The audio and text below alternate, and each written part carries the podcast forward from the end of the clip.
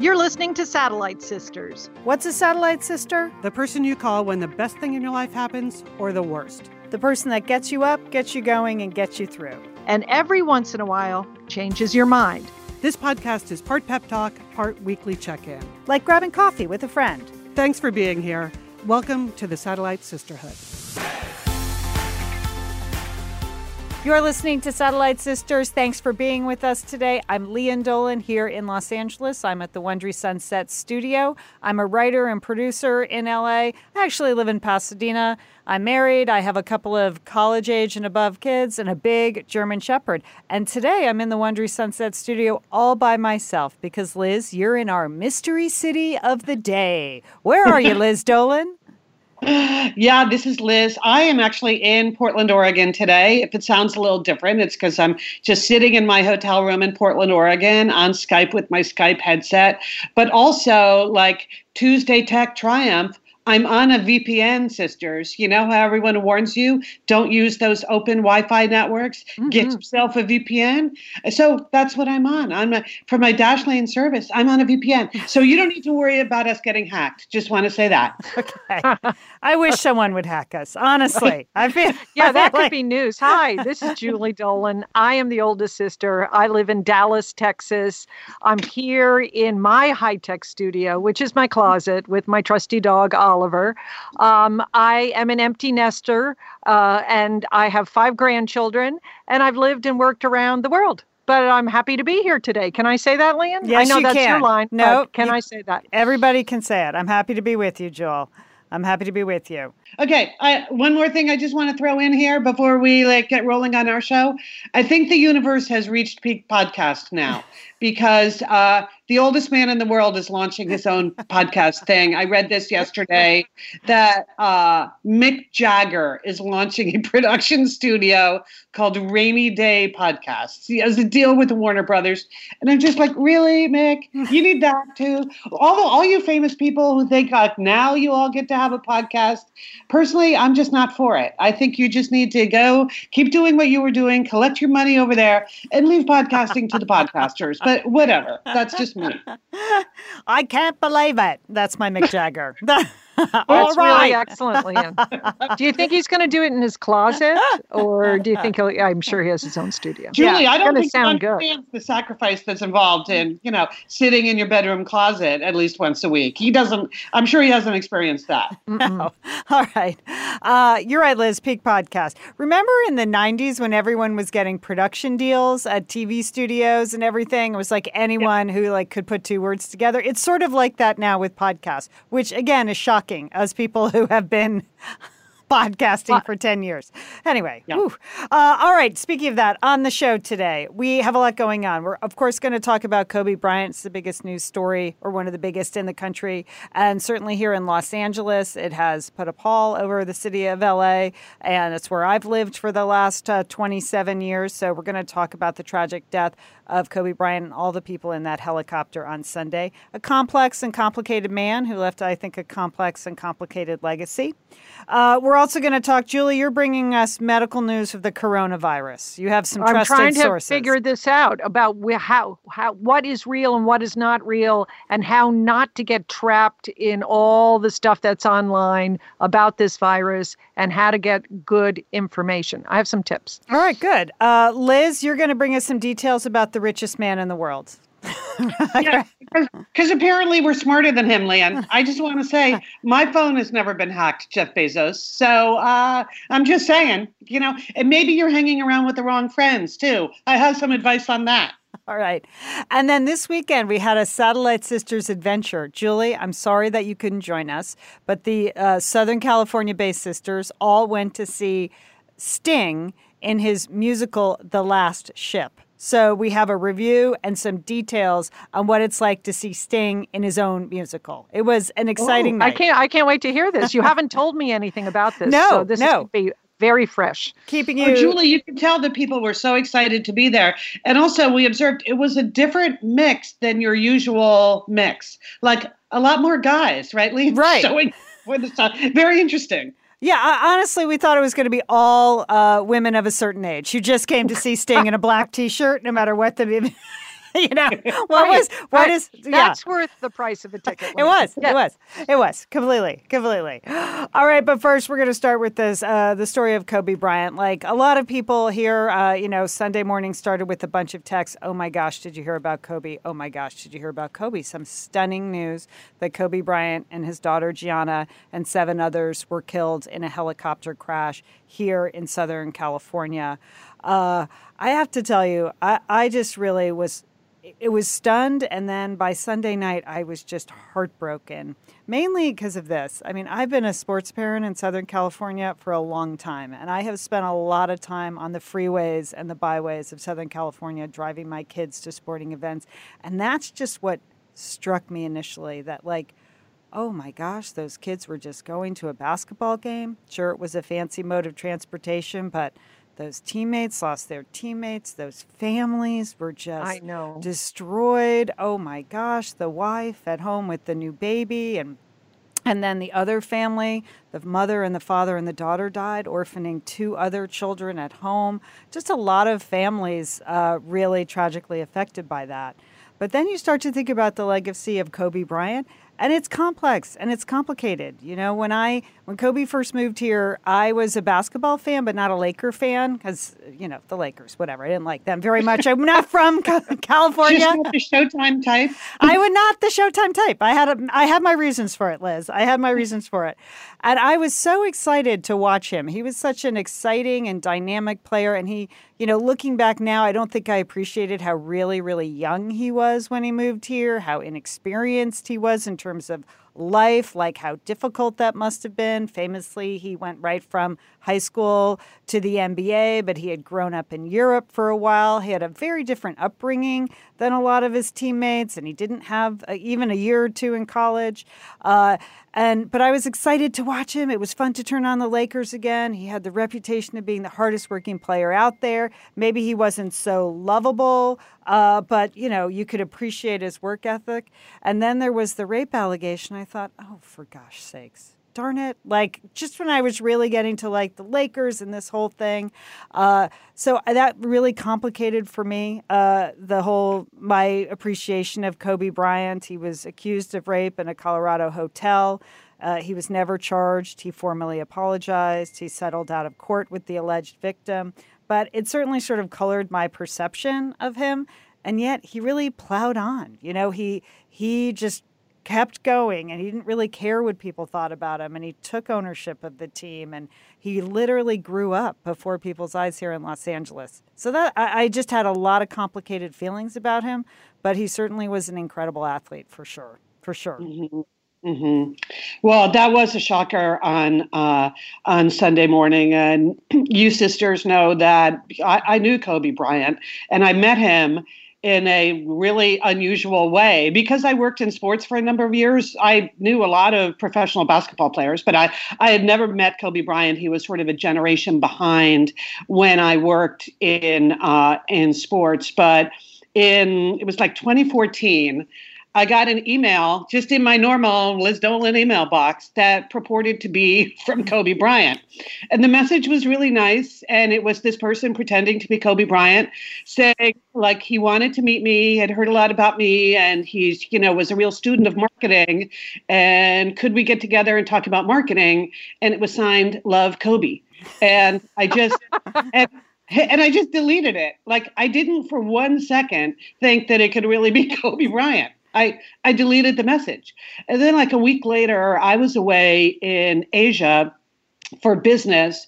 And my assistant at the time, Mia, excitedly emailed me and said, someone from Kobe Bryant's office just called here looking for you.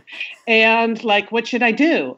And I said, I said, Mia, I don't know Kobe Bryant, and there's no way that Kobe Bryant is calling me. And I told her I had deleted the message. And she's like, how could you delete a message from Kobe Bryant? I said, well, because the email was Kobe at Kobe Bryant dot com. And I thought, there's no way Kobe's email is Kobe at Kobe Bryant dot com. So, okay, and people accuse me of being like quick to judge and make decisions. Apparently, yes. So, so she said, well, would you mind if I called this number back and I maybe verify if it is him? I'm like, okay, knock yourself out. That is not really Kobe Bryant. And anyway, so then, so then she called me back. She's like, yeah, it's really Kobe Bryant, and he would really like to talk to you. And I said, okay. So we set something up when, for when I got back to the U S. And then that evening, I was out walking my dog at the time. That was Ferris. And I got a text from Kobe Bryant saying, just checking to make sure, is it okay if I call now? And uh, so I'm like, yeah, sure, just out walking my dog. So, so the phone rang, and it was, in fact, Kobe Bryant. And uh, and we spent, you know, more than an hour on the phone. It's he. It's when he was thinking, he knew his basketball career was coming to an end, but he was trying to figure out what he wanted to do next. And, you know, he's super interested in marketing. And so we were just talking about all kinds of things. And then it's interesting, you mentioned how young he was, Lian, because right. When when we first started talking, he mentioned that he really liked Santa Monica because when he first moved to L A, he was eighteen, and he he was living in a house. Oh, wow. Yeah. Yeah, super young. Yeah, super young. Super young. And he was living alone in a house in Pacific Palisades. And he said, I didn't really have any friends. I didn't know anyone here. So I would go hang out at the Santa Monica Promenade, you know, just walk around. Like, so he would go to the mall. He was an eighteen-year-old boy playing for the Lakers, but going to the mall and hanging out when... you know, when he wasn't practicing with the Lakers. So yeah, that's how young he was. Anyway, so we had this nice long chat, and he was r- really smart and also surprisingly forthright. Like, he was saying things to me that I thought, at one point I even said to him, you know, uh, I'm a stranger, and I would just recommend you not say things like that to strangers. Only, only because he was say, he was sort of measuring himself against other players and what they did when they retired. And he's like, well, I don't want to be like that guy. He hasn't done anything but played golf since the day you retired. And that's when I was like, okay, Kobe, I mean, your secret's safe with me, but I wouldn't say that out loud if I were you. So anyway, so we had this nice long chat. He said, let's get together again in person.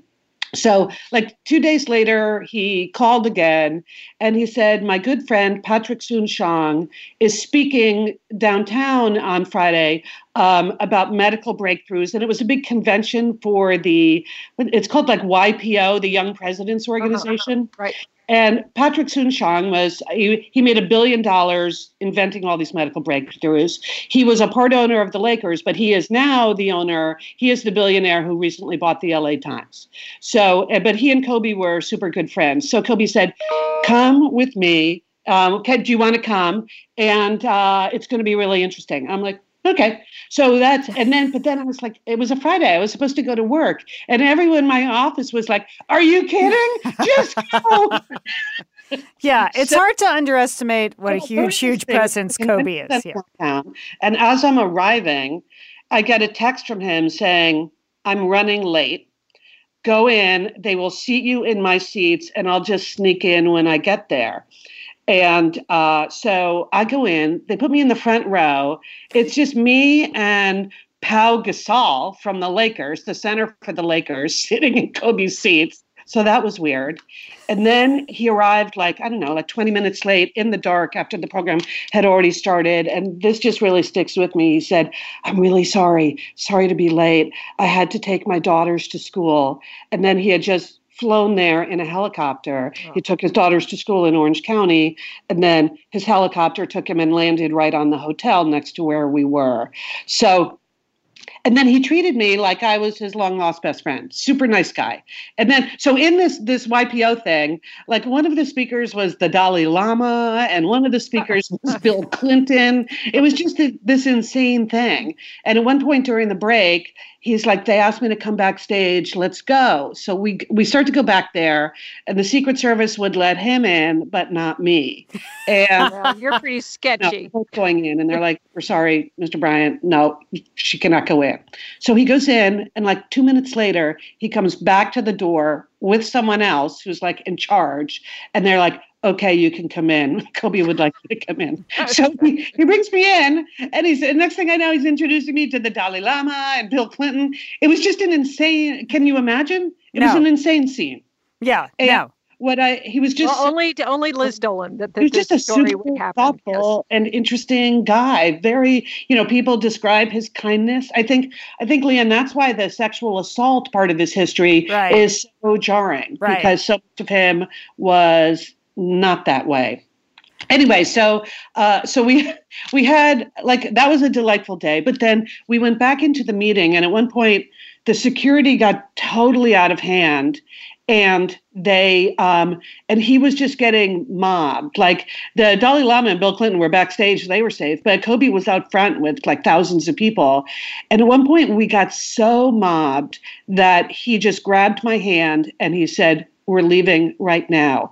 And he pulled me through this crowd, and everyone's like, Kobe, Kobe, t- taking selfies, and he's trying to be nice, and he's taking some pictures, but we're just slowly winding through the crowd. And then we get to these doors that open to the back alley.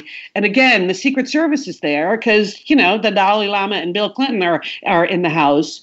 And, and he just said to them, "We're going out that way." And they like parted and said, "Sure, Mister Bryant, whatever you need." And so we sort of bust through these doors, and then we're standing in this back alley, and he just picks up the conversation we were having, like, about marketing, as if none of this had just happened. Like, he was so, I was just shocked at how calm he could be, being so overwhelmed by the people that wanted a piece of him. So we stood in this back alley for like thirty minutes just chit-chatting, and then I had to go because I had a real job that I had to go to, and he was going back up to the roof of the Ritz-Carlton to fly home. And like some cops came by, and they were all like, "Hey, Kobe," and they were like, "Hey, guys, good to see you."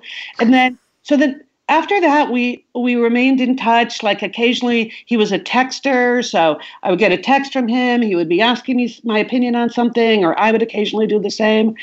And then, just as it happens, like, I texted him last week because I'm working on this project with a lot of young track and field athletes. And I thought, I thought Kobe would actually be able to give me some good advice about what to do and how to work with these athletes. And uh, so I texted him, and I I did not hear back. And I mean, and now I know I'll I'll never hear back. And it's not so it's not like we were close friends, but we were we were friendly enough that we could just communicate like that. And he was just, you know, such a great mentor to so many young athletes. I knew that would be something he would be helpful helpful with. So anyway, it's it's just super sad to see someone like that, to lose someone like that, to with his daughter and everything you guys already set up. But that's my my me and Kobe story, sort of out of the blue. We were, you know, friendly. I would say that we were friendly. Uh, Liz, I, I wondered if you could talk a little bit about how unusual that is for a professional athlete to have those sort of interactions and those kind of breadth of interest that he had, because you've worked with a ton, and usually when they're in their sport, they're in their sport, and that's it. Right. But that was not yeah. Kobe. Mm-hmm. No, Kobe was not that way at all. For me, it was very unusual. Yeah, I, I know plenty of other athletes, but they're not texting me in their spare time for, like, with observations about, like, business trends and things.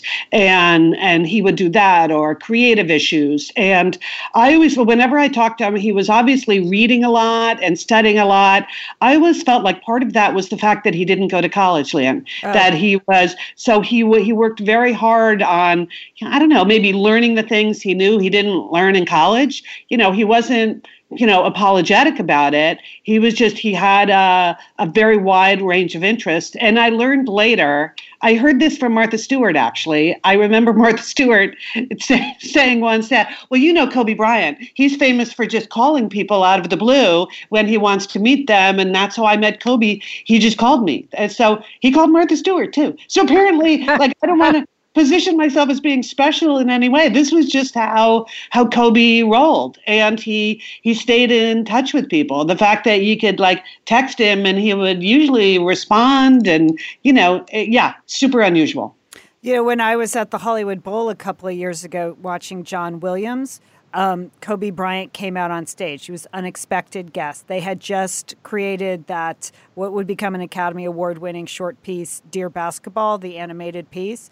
And so John Williams told the story about how he was just sitting in his, you know, in his studio one day, and he got a call from Kobe Bryant, and Kobe was like, hey, I'm thinking about doing an animated movie. Would you do the score? Like, uh, you know, because of course he would call John Williams. Like, who else would you call? And you're Kobe Bryant. And so he came out to read the read the script of Dear Basketball live with the orchestra playing and the animation. And I was surprised that we were sitting really close. We had those really good seats from our friend. So I'm two rows away. And he was overwhelmed at the experience of walking out onto the Hollywood Bowl and seeing twenty thousand people um, cheering for him. And I was surprised that he was uh, so overwhelmed because, you know, humility was not really his thing during his playing no. career. So no. it was interesting. No. It was interesting to see what that experience meant to him. And he said winning the Oscar actually meant a ton to him because it was something he had never dreamed of. Like winning an yeah. N B A title, winning an Olympic gold medal, he had dreamed of that, but he had not dreamed yeah. of the Oscar. Well, he's a complicated yeah. man. I, you know, L A is in mourning. Uh, we spent a little bit of time on this, but um, Liz, thanks for sharing that. Uh, mm. We're the Satellite Sisters. We're going to be back with a few things. First, we want to thank our sponsors. Liz, you know we love talking about frame bridge, don't we? We do. because, because there are just so many fun things to frame, Lian, aren't there? Right. Anything. You can just upload a digital photo from your phone and they can print it and frame it. And that is a gift right there, a gift people would love getting.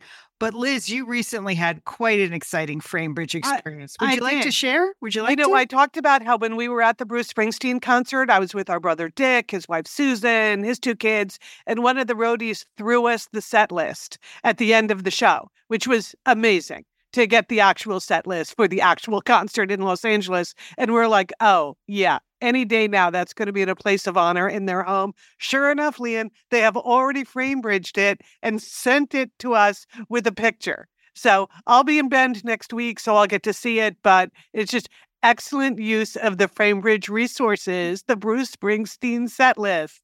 Fantastic. And this is gift giving season. So if you have a graduation coming up, a wedding, a shower, Mother's Day, Father's Day, look around. I'm sure you have something fun you can frame, and FrameBridge can do it for you. It's easy and it's affordable to frame just about anything. You get fair and transparent upfront pricing based on the size of your item. There's a great selection of frames. And as we've said in the past, fast service, free shipping, great for gifts. Mm-hmm. And guess what? Liz, not many things in life give you a happiness guarantee, but FrameBridge does. If you're not one hundred percent happy with your piece, they will make it right. So if this but sounds like... But you're going to be happy, okay? Yeah. That's just the Satellite Sisters promise. You're going to be out. You're going to be happy you did it.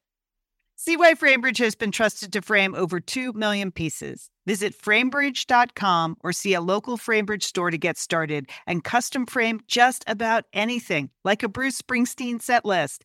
That's framebridge dot com. Thanks, FrameBridge. All right, we're the Satellite Sisters. We're back. Uh, Julie, take it away. You have a health update for us. What's happening? Well, it's the coronavirus, which I know we are all concerned about. Uh, the, we, here it is Tuesday, the twenty-eighth, and as of this morning, China's death toll has risen to one hundred six people have died from this coronavirus, and they are reporting four thousand five hundred cases. We have five confirmed cases here in the U S. And um, as of yesterday, the U S. State Department has now recommended that people avoid all non-essential travel to China. And right before we did this podcast this morning, Liz and Lian, um, I was listening. Uh, they ha- they were from the, the director of the National Institute of Health was giving the latest information about this. And they had a map that was had been created by Johns Hopkins of the world and where the cases were. But when you look at this map, this is what is freaking me out. They had circles for the cases, and the number, they had a very large circle that covered most of the size of the country of China on the map. So it really wasn't to scale. You know what I mean? But you see these maps, and I think everybody gets alarmed. And there's so much misinformation online about the scale of this uh, virus. And, you know, people are just tossing around pandemic that I, I just, you know, I think you really have to be careful about where you go for information. And I have two sources. First is the C D C. I'm going to do exactly what the C D C says. I listen to the C D C, and I don't want to listen. I want to listen to them online. I want to read it online or listen to them directly. I don't want it interpreted by any journalist. I want to figure that out.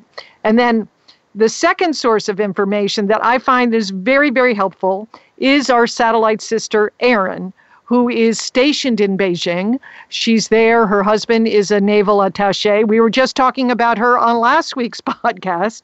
Um, and she has a um, blog called Deployment Diatribes. And she posted uh, just two days ago some of the situation that, that they're experiencing there in, in Beijing. And she said that they are essentially hiding from the virus, they, that they have stocked up on non-perishable food and water. They have their masks because they, they have them anyways because of the um, pollution in Beijing.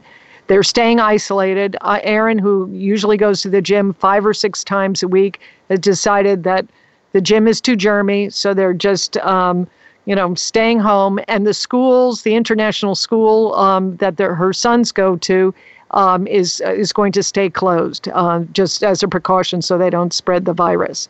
But do you know what I mean, sisters, that it's hard to get accurate right. information? Right. Yeah, it's all, I mean, people are so afraid. Uh, by the way, I put a link to uh, to Erin's blog in our show notes. So if you want to read what her firsthand experience is, you can go directly to Deployment Diatribes. But yeah, that must be pretty scary to be where it's all happening and know that your own government there in China is not exactly giving you the straight scoop. Right. right. I mean, right. that that you can't really rely on them. I mean, obviously, they've contained, you know, they've taken extraordinary measures, much greater measures that they did when there were, you know, than two, the two previous virus outbreaks that had happened previously. I mean, that they have quarantined essentially fifty million people. And that even in the center of this virus, the epicenter of it, they're trying to build additional hospitals in a like a two-week time frame to uh, to get more care in there.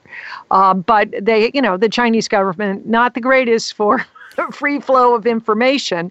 So, um, you know, I you know I think that you just have to be vigilant with what our government is saying, and that they are really ramped up and taking precautions and trying to, you know, work out protocols and screen as many people as they can coming into the country. Well, we have another listener, Leah, who teaches at a secondary school right. in Beijing, and she they just left. So they just decided they just got on a plane and went to Thailand for an unplanned anything. She doesn't even know how long she'll be there or where they're going to stay. They just felt like they had to get out of Beijing. So we are getting some information from our satellite sisters around the world, but it must be pretty scary. I mean, let's It is scary. Yeah. I think you do need to recognize the scale and to realize that Asia is huge. And uh, the country of China is huge, and that to try to keep things, you know, to be vigilant, keep washing your hands and and trying to get accurate information. I think if you just go online, you could scare yourself. Right. You know? Right. Well, this is sort of apropos of nothing, but we did have to discuss the coronavirus at my investment club this week. And that was just a room of women who had almost no information trying to suss out the impact of the coronavirus on the global economy. So I don't know if you have any thoughts on that, Jewel, but... Um, well, I mean, again, yesterday the stock, stock market reacted, you know, it, it was down, um, you know, several hundred points. Uh, you know, again, people don't have accurate information. They're looking at maps that are not to scale, and or, you know, looking at very alarming pictures that may or may not be representative of what's really going on. So I think we are fortunate, satellite sisters, that we have some people with, you know, that are very reliable firsthand information, and that you can and you can get information from the C D C online. Well, we felt like we had good information because, unbelievably, at our investment club, this is a club I joined a year ago to learn about stocks. And I have to say, it's been slow going for me, but I'm really trying to understand things. So we have occasionally, it's very well run, it's very professionally run. People are serious. We have timelines. We have all these papers and documents we have to look at. And we had a guest speaker this week, and it was Kai Ryssdal from Marketplace. You're the host of Marketplace. Wow, that's a pretty yes. high-end investment. That's a very fancy and impressive yeah, fancy. investment club. Yes. Well, and it happened, I happened to be hosting this week because I signed up about a year ago thinking, well, I don't really know anything about stocks, but I do know food and beverage. And so I am happy to host. Like, that's an area where I can excel. Profit and loss, not so much. But food and beverage, yes. So we had a full house. I had twenty-three women in the house for Kai Ryssdal, who happens to be the brother-in-law of one of the members. That's that's how oh. we ended up in my living room. Because even my husband was like, Kai Ryssdal's going to be in our living room? I go, yeah, it's a very, I told you, this is a very high-powered club, and then I'm in it. So, uh, but he did say, he mentioned the coronavirus and that that could take, like, a big effect on the stock market. And one of the groups was actually presenting a Chinese stock this week, Alibaba. So we were trying to decide if we should invest in that, and then weighing the coronavirus on the worth of Alibaba. And that is just like throwing spaghetti at the wall. It's basically, that's basically yeah. it. Yeah. We, no way of predicting like what that outcome was going to be. But we talked about it this week. We talked about it this week. So okay. All right. Well, that was helpful, Lian. Yeah, so, so you're not giving, I'm glad you're not giving out either stock nope, tips no. or guidance on what to nope, do with the coronavirus. No. Yeah, throwing yeah. spaghetti. And Kai, was Kai giving you stock tips, or he was just generally like teaching about investing overall? What was his pitch? His, his pitch was he was talking about the global economy and things to watch oh. for in the global economy over the next couple of years, uh, or the next year, really. And and he had he had mentioned the coronavirus, that you just don't know what that's gonna that effect might have. So, okay. and then it just so happened that we had this Chinese stock coming up. So that's, it just really dovetailed. And that story just kind of blew up in the last two days right before the meeting on Sunday. So the people who picked the stock certainly didn't anticipate that, you know, a month ago when they picked it. So it was, he was, he was very knowledgeable. I have to say, he was an excellent yeah. speaker. He filled his twenty minutes. People had lots of questions for him. Like, he took ten minutes of questions, and people were just firing questions at, about everything from the cost of college to, you know, presidential election and, and its impact. And he had responses to everything. He knows his stuff, is what I would say. Did he ever say, let's do the numbers? No. Shoot, Liz. Shoot. We should have ended with that. We should have ended yeah. with that. I, I I was very busy with the food and beverage portion of the evening. And then, of course, right as he started to speak, that's when my dog busted out of the master bathroom where I had locked her. And so, so I was also, like, corralling a hundred-pound German Shepherd and getting her in the laundry room during during his talk. Oh, that so, seems like that seems like easy breezy uh, hosting you were doing there. It really was. It was. It was a joy. It was great. It was great. Hey, well, as long as we're talking about international business, who knew this was going to be a major theme of Satellite Sisters today? I do want to mention the details that came out last week that Jeff Bezos, a k a richest man in the world, had his phone hacked by Saudi Prince Mohammed bin Salman, who's known as M B S everywhere but here on Satellite Sisters, because I think that sounds stupid. Um, and apparently they were like texting buddies, and over WhatsApp they had a lighthearted chat going that was described by cybersecurity experts as embarrassingly earnest texts and divorced dad memes, because Jeff Bezos, yeah, going through a little bit of a midlife crisis. So, you know, which is very cute, except when you realize that Mohammed bin Salman is the guy who had journalist Jamal Khashoggi murdered and dismembered right. in uh, in their Turkish embassies. So this is a side note, but maybe pick your friends more wisely, Jeff. Anyway, um, Uh, anyway, his phone got hacked, and among other things, his private nude photos made it out into the world. So I was, at first I was thinking, well, if you, if Jeff Bezos can get hacked, then pretty much anyone can, right? But then it appears that he just clicked open a file from his good buddy, um, uh, Mohammed bin Salman. And, and I thought, well, as I've already proven, I didn't even click open an email message from Kobe Bryant. So, yeah.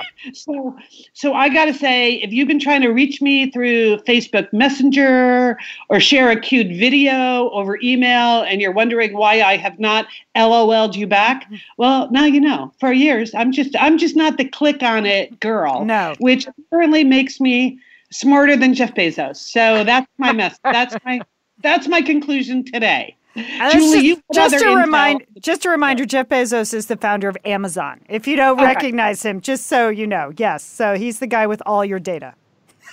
Yes, I've been, uh, Liz, I've been following Jeff Bezos too, I would say on two tracks, sort of the high and the low track. That would be the Wall Street Journal and the National Enquirer. Because yes, it appears that he was hacked by opening up a video. Who does that? Um, um, but then it also appears, this is what federal pro- uh, prosecutors are saying, that it is his new girlfriend, Lauren Sanchez, that gave the nude pictures to her brother, and then those were the ones that were uh, about to be circulated in the National Enquirer. And if Jeff Bezos had just listened to Satellite Sisters, because I think this has been a golden rule of Satellite Sisters for uh, for mo- almost two decades, mm-hmm. which is no nude pictures. Right. They're going to get out, right? No nude pictures. Right, they if you just listen to us. Don't exist. Yeah. That's a rule. Yep. Right. So, uh, yeah, so that, uh, so I, I do sort of high and low uh, reporting on that, Liz. Uh, but fed, federal prosecutors um, have traced it, all of the pictures back to the brothers. So oh. they, that sounds like just a fun, fun relationship that they got going there. But uh, I did, you know, I, I, I saw this week, and I was, I have to say, I was all um, eyes because I was reading this. I saw an article that was in the New York Times travel section, which I love, and that, and the article was entitled, How to Be a Kinder Traveler. And don't you want to do that? I was like, I'm all in. Okay, what's this? What what do we have to do to be a kinder traveler when we travel? Okay, so here are the list of things that we can do. Okay. Address employees by their name. Offer compliments. Be curious about the culture you're visiting. Uh, uh, make small talk. And if you happen to be on an island, perhaps um, uh, make conservation efforts. Like, don't use up all the water. I, I just thought this is sort of basic human a- interaction. Don't you think? Right. So you're th- you're saying not a big insight? I, I haven't seen any insight on that. I mean, that is human interaction. That is a, that is like the baseline. We can do better than that, people. Yes. Okay? I think we can do better than that. And I'm going to give you one tip, which is something I learned from one of my good friends, Susie, who is a world traveler. You know what she does when she uh, travels overseas? She brings pictures of her family and of her pet and sometimes of her house. And she uses that Uh, as a way to start up conversations with people in the marketplace, people, you know, taxi dri- cab drivers, anyone's. So just, even if there isn't the language there, the human connection, you know, that, you know, people see a picture of your dog and in some cases they can't believe it or, you know, it's, yeah. I think that is, that is good. That's really okay? a good idea. That's a great I- idea.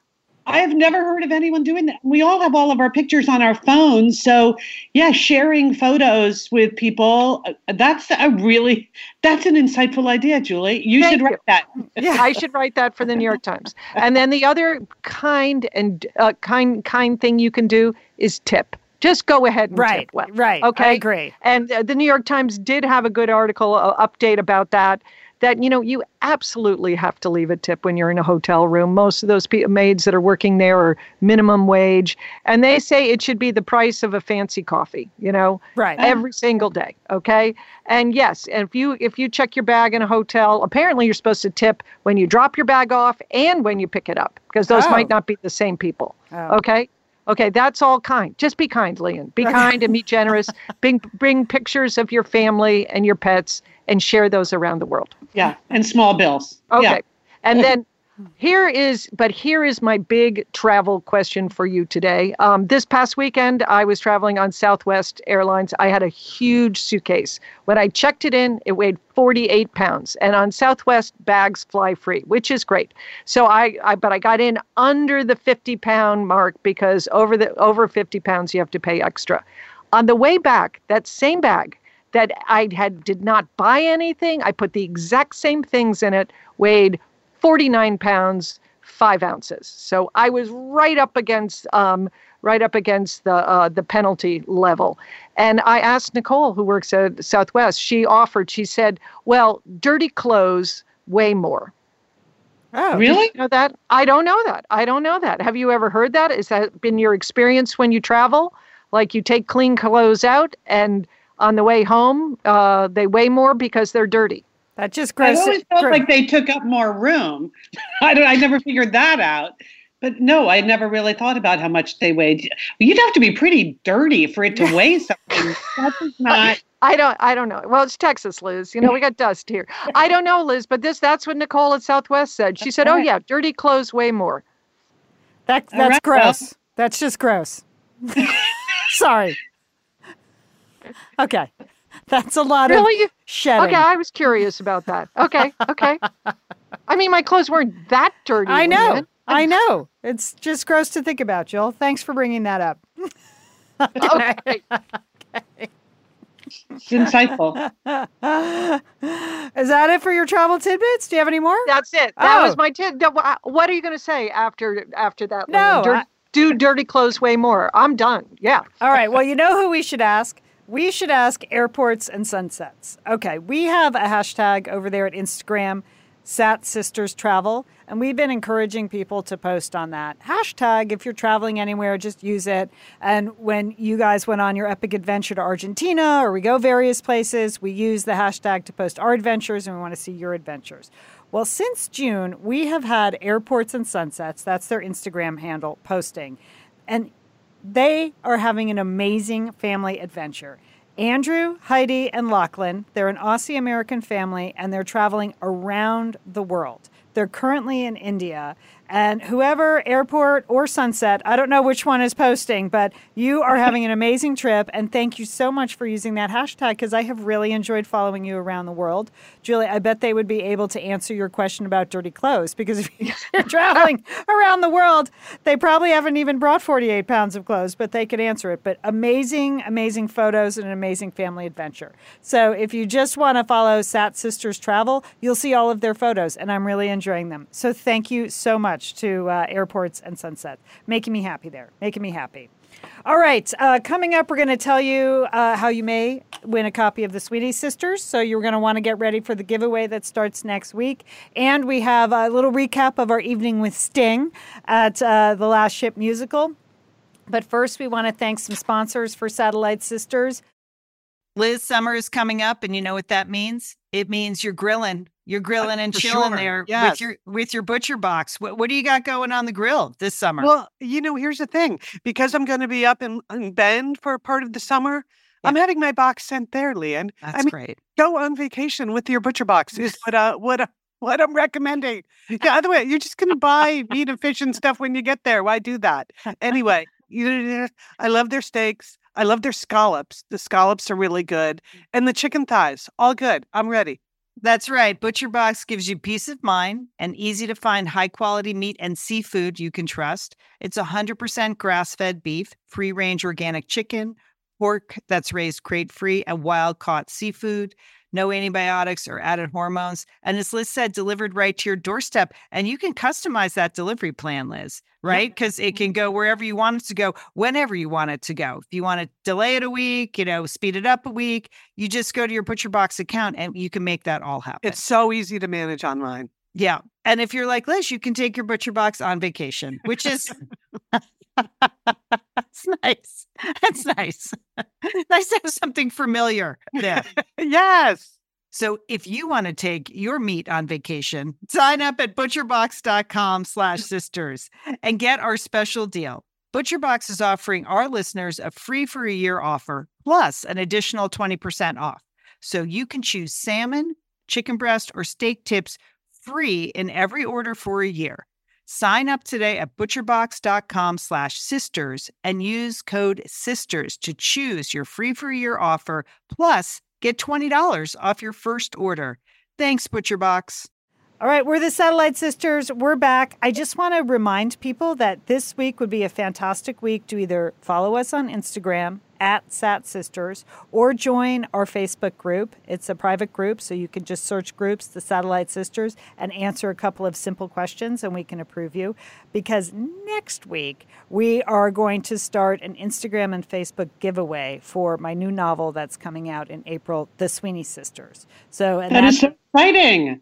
That yes. The giveaway starts. Yay. Yes, it means we're getting closer. We're getting closer to the pub date that we're starting the giveaways. So uh, so I'll tell you all about the contest rules next week. But this week, get ready. Join Instagram at Sat Sisters or join our Facebook group. We'll be giving away books in both both platforms.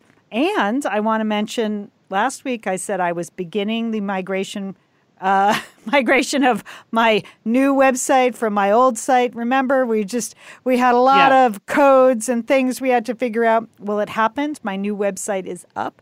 So if you'd like to check out um, my book or my event schedule as I know it already, or just the new photos that my son took of me that I'm very pleased They're with. They're beautiful, Lian. You Thank look you. gorgeous Thank in, you. on your website photos. Yeah. Yep. I mean, he did... Uh, He did a lot of work. He did a lot of work on my flyaway hair, he said. a, lot of, a lot of photoshopping. A lot of photoshopping. I did say, Gee, can you clean up my neck a little? He goes, Mom, I think it looks fine. So, uh, you know, uh, okay, all right. He wasn't going. I'm not getting a full photoshopped face. So it's my son's interpretation of what I look like. But he did a great job. So you can go to lian dolan dot com to check that out. And Lian is spelled L I A N. L I A N Dolan dot com. And there's my new website. So there's a lot of information up there about me. Me, finally. Just hey, me. Hey, so. it, it's all about you. We're all, we're also going to post. You got the congratulations. You got a fantastic review for The Sweeney Sisters and Kirkus Review, which is, that's super important in the publishing business, right, Lian? Like that's the, that's the Bible of the publishing business. And they're kind of cranky. They're usually snarky and cranky in their reviews. So to get an actual positive review from Kirkus was a really big deal. That was a good moment last week when my publisher sent that through. So thanks for mentioning it, Liz. Yes, that's that, up. Yeah. That's great. Well, I'm going to I'm going to get a link to that and we'll post it in the Facebook group and tweet that out and put it in the show notes. So uh, congrats. Thank you very much. Thank you. Yes, April twenty-eighth is the pub date, but feel free to pre-order. Uh, no one's stopping you. So if you want to get in on the action early, feel free. All right. This week, weekend, we went to see Sting in The Last Ship. So, Julie, we were explaining to you last week, mm-hmm. I bought tickets for Sheila and Liz in September for their birthday. Uh, their birthdays are in September, so we had a delayed celebration this weekend. Sting is in Los Angeles at the Amundsen Theater. His musical is called The Last Ship. And to be honest, we we spread some misinformation last year. We didn't know last week. We didn't know all the details, but now we do. So we had some That never stops on. us. Details, yeah. details, yeah. We were pretty close.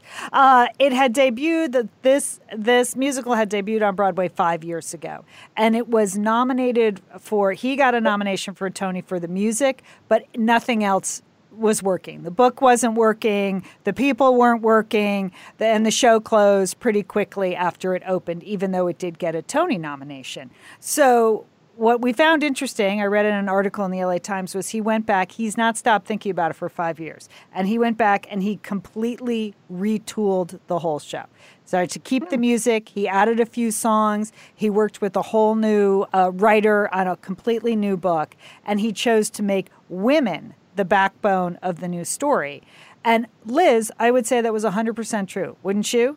Yes, one hundred percent true. And two things, like at intermission, I remember like turning to you guys and saying, you know what, I didn't have high hopes for this because it did not do well on Broadway, but this show is really good. Yeah. And then as we were walking out, I think I even commented to you, like, what I like about is the fact that there were so many primary roles for women, because you think a show about like a shipbuilding town, it's all going to be shipbuilders, you know? Yeah. And it was really well done. There were some really good, very human stories in there. I enjoyed it a lot. That's exactly what he said in the L A Times. Like, he went back and he really studied what had worked and what hadn't worked. In the original book, it had a very complicated plot, and it was very male-driven. And he said, when I looked at it, I realized that these communities, these in northern England and Belfast, these sort of unique shipbuilding communities are really held together and driven by the women. So the the musical is really uh, a sort of an uplifting tale of like workers taking back the shipyard and the women that hold it together and, you know, the men that are going to the shipyard every day and building the ships. But it was super enjoyable. We really liked it. The music is flat out beautiful. It's gorgeous. Uh, the production we saw, which is touring, had an unbelievable cast of actors. I mean, some yeah. of the best singers I have ever heard live on stage. I mean, does Sting sing in the in the show? Julie, yes. yes. Yeah. He's he plays like uh the he plays like the foreman of the ship the shipbuilding yard. And uh and he sings. Julie, he's he is not a Broadway singer. Would you say, Liz, would you agree with me on that? That yeah, yeah. I would say he's a you know, he's a pop singer and he's he's a pretty good singer, but then standing next to these amazing like West End actors from London who can truly belt it out, you're like, wow, there's a difference between these two things. But they're all good. Everyone in it is good. Yeah, oh, it's totally enjoyable. I felt like in a couple of scenes Sting looked like he really missed his guitar. Is what I like he, if they just could have held a guitar on stage, I feel like he he would have f- felt it a little been, bit more. Been a little more comfortable. Yeah, okay. yeah. But in general, the show is uplifting, and it, the music is great, and again, fantastic cast. And there is Sting. Uh, he does not wear a black T-shirt. He's in oh. a tweed suit most of the time. So, Ooh, okay. you know, just to let people know, it's not going to be like the Synchronicity Tour. Um, but... but but it was interesting to me. He said he grew up listening to a lot of Rodgers and Hammerstein and always wanted to uh, write a musical. That was what his mom listened to when they were growing up, including a lot of Celtic and Irish and Scottish and Northumbrian folk music. And that all factors in. I mean, the score is really great. There's just some flat out beautiful love songs. There's one like really good pop song right in the middle of it that sounds like it was lifted from a Police album. So I think if you have tickets already, you will enjoy this. Uh, you will be very happy. Yes. Yeah. And of, oh, that sounds good. Yeah. Okay. And, and we enjoyed our evening. And of course, Sheila said at the end during uh, during the curtain call, Sheila just yelled out, "Roxanne!" And that was funny. That made me laugh. So. I'm sure nobody's ever done that nope. before. Totally new. Totally fresh. Totally fresh. Well, Liz and Lian, I have something that I think you will enjoy and I think a lot of our satellite sisters will enjoy, and that is the Netflix documentary Cheer. Have you heard about this? I have heard great yes. things. I've okay. heard great things. Well, I have not watched it, so do tell. Oh, so this is a six-part series, and it follows... The, um, it follows uh, the cheerleading champions, the N C double A cheerleading champions, and they're from uh, a small college in Texas, the Navarro Community College, and this is you know competitive cheerleading. So these are not this these are not people like standing on the side. These are you know the ones in Orlando where they're doing those incredible pyramids and they're flipping and and and jumping and leaping and they're throwing cheerleaders and other people are catching cheerleaders. That's what it's about. So it's about this small town, and I think you know like my, like many people I you know I had in my mind sort of a stereotypical t- cheerleader, somebody you know blonde, upper middle class family. That's not who is at Navarro Community College. What's amazing is you follow this story of these student athletes, and they're in a sport where they don't go on to any professional cheerleading. They just do this for the love of the sport. But you follow these athletes that have come from such a wide background. They're not all from Texas. They're from all over the country because Navarro Community College has won the national championship fourteen times. Wow. So they are the powerhouses. They are the ones to beat. And they are led by Coach Monica. And she is so, you know, such an amazing person, you know, that you come to know as she takes really sort of responsibility for these kids. You know, one like Lexi, one of the cheerleaders, she said, well, if she wasn't cheering, she would probably be in prison. I mean, that many of these kids have come from very, very difficult backgrounds, some of whom have never even had a responsible adult in their life, but they have developed this love of cheer- cheering. All, you know, all backgrounds, all races, you know, different sexual orientations. They're all accepted. They're all part of Coach Monica's team. And you just start rooting for these kids, for Lexi and Gabby and Ladarius and Jerry and Morgan. And you just, you're just like so glad that they, you know, that, you know, to watch them and to see the talent, you know, sheer talent. But you also understand, like, you know, this is a very dangerous sport. Yeah. In fact, it's one of the most dangerous sports um, in in the N C double A. And there are a couple of times when they're falling on their heads and, you know, but they, it's just a very compelling series, and uh, I would highly recommend it. And I think it's very uplifting um, to really understand student athletes and uh, to understand a coach that really is putting the athletes, the student athletes first and helping them in such a fundamental way. So uh, I would recommend it. It's Cheer on Netflix, six-part series, and you should definitely see it. All but right. It is filmed in, I mean, the, the town, the uh, Navarro Community College, is in Corsicana, Texas, which is about fifty miles south of Dallas. And of all my friends were like, oh, you got to see that, you know, because it's in the fruitcake capital of the world. I was like, what are you talking about? Did I, did, I did not know this, but apparently Corsicana, Texas is the fruitcake capital of the of the world, that they make a deluxe fruitcake there, the Collins Street Bakery, and they make a million fruitcakes a year. thirty thousand fruitcakes a day come out of Corsicana, uh, Texas. thirty thousand? thirty thousand a day. They have to have, hire extra people around the holidays. But they and they produce a million a year, Lian. Okay. I thought there was just the one fruitcake that we kept passing from person to person. No, no, no, Lian. This is this is it. No, this is an old German recipe. Wow. Okay. I mean, there's so um, this is a really big deal for Corsicana, Texas. Okay, Jill. I didn't know that. I want to pass that on. All right. There is there is a scene.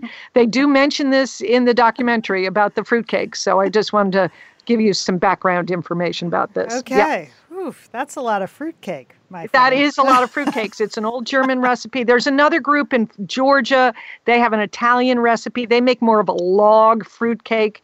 This the one, uh, this is a circular f- a fruitcake. You've seen this. I've seen them. It's, no, I know what you're talking about now. As soon yeah. as you said circular, got it. Boom, got it. Okay. Well, even more reason to watch the Cheer documentary now. You get cheerleading and fruitcaking. So that's incredible.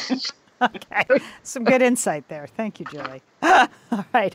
We would like to thank our advertisers on today's Satellite Sisters. And thanks to you, uh, your support of our t- advertisers is really what makes the Satellite Sisters podcast possible. So thanks very much, Satellite Sisterhood. A special thanks to Sergio Enriquez today, who is dealing with a lot, a lot happening in the booth here. And so we appreciate Sergio always making us sound good.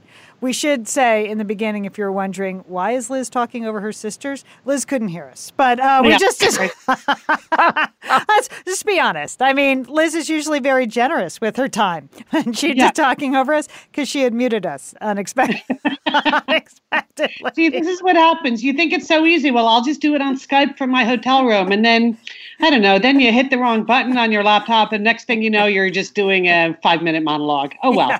But, you know. It was an important story for me to tell, so I hope it's okay. All right. Uh, our to-do list for the for the week. Uh, Julie, what's happening today? Well, I'm going to hear Tara Westover, who wrote the book Educated. She's speaking tonight at a fundraiser for the organization I work for, Educational First Steps. So I think it's going to be a great night uh, to hear Tara and great for my organization. Oh, good. That should be interesting. Can't wait to hear mm-hmm. what you say next week on the show about that.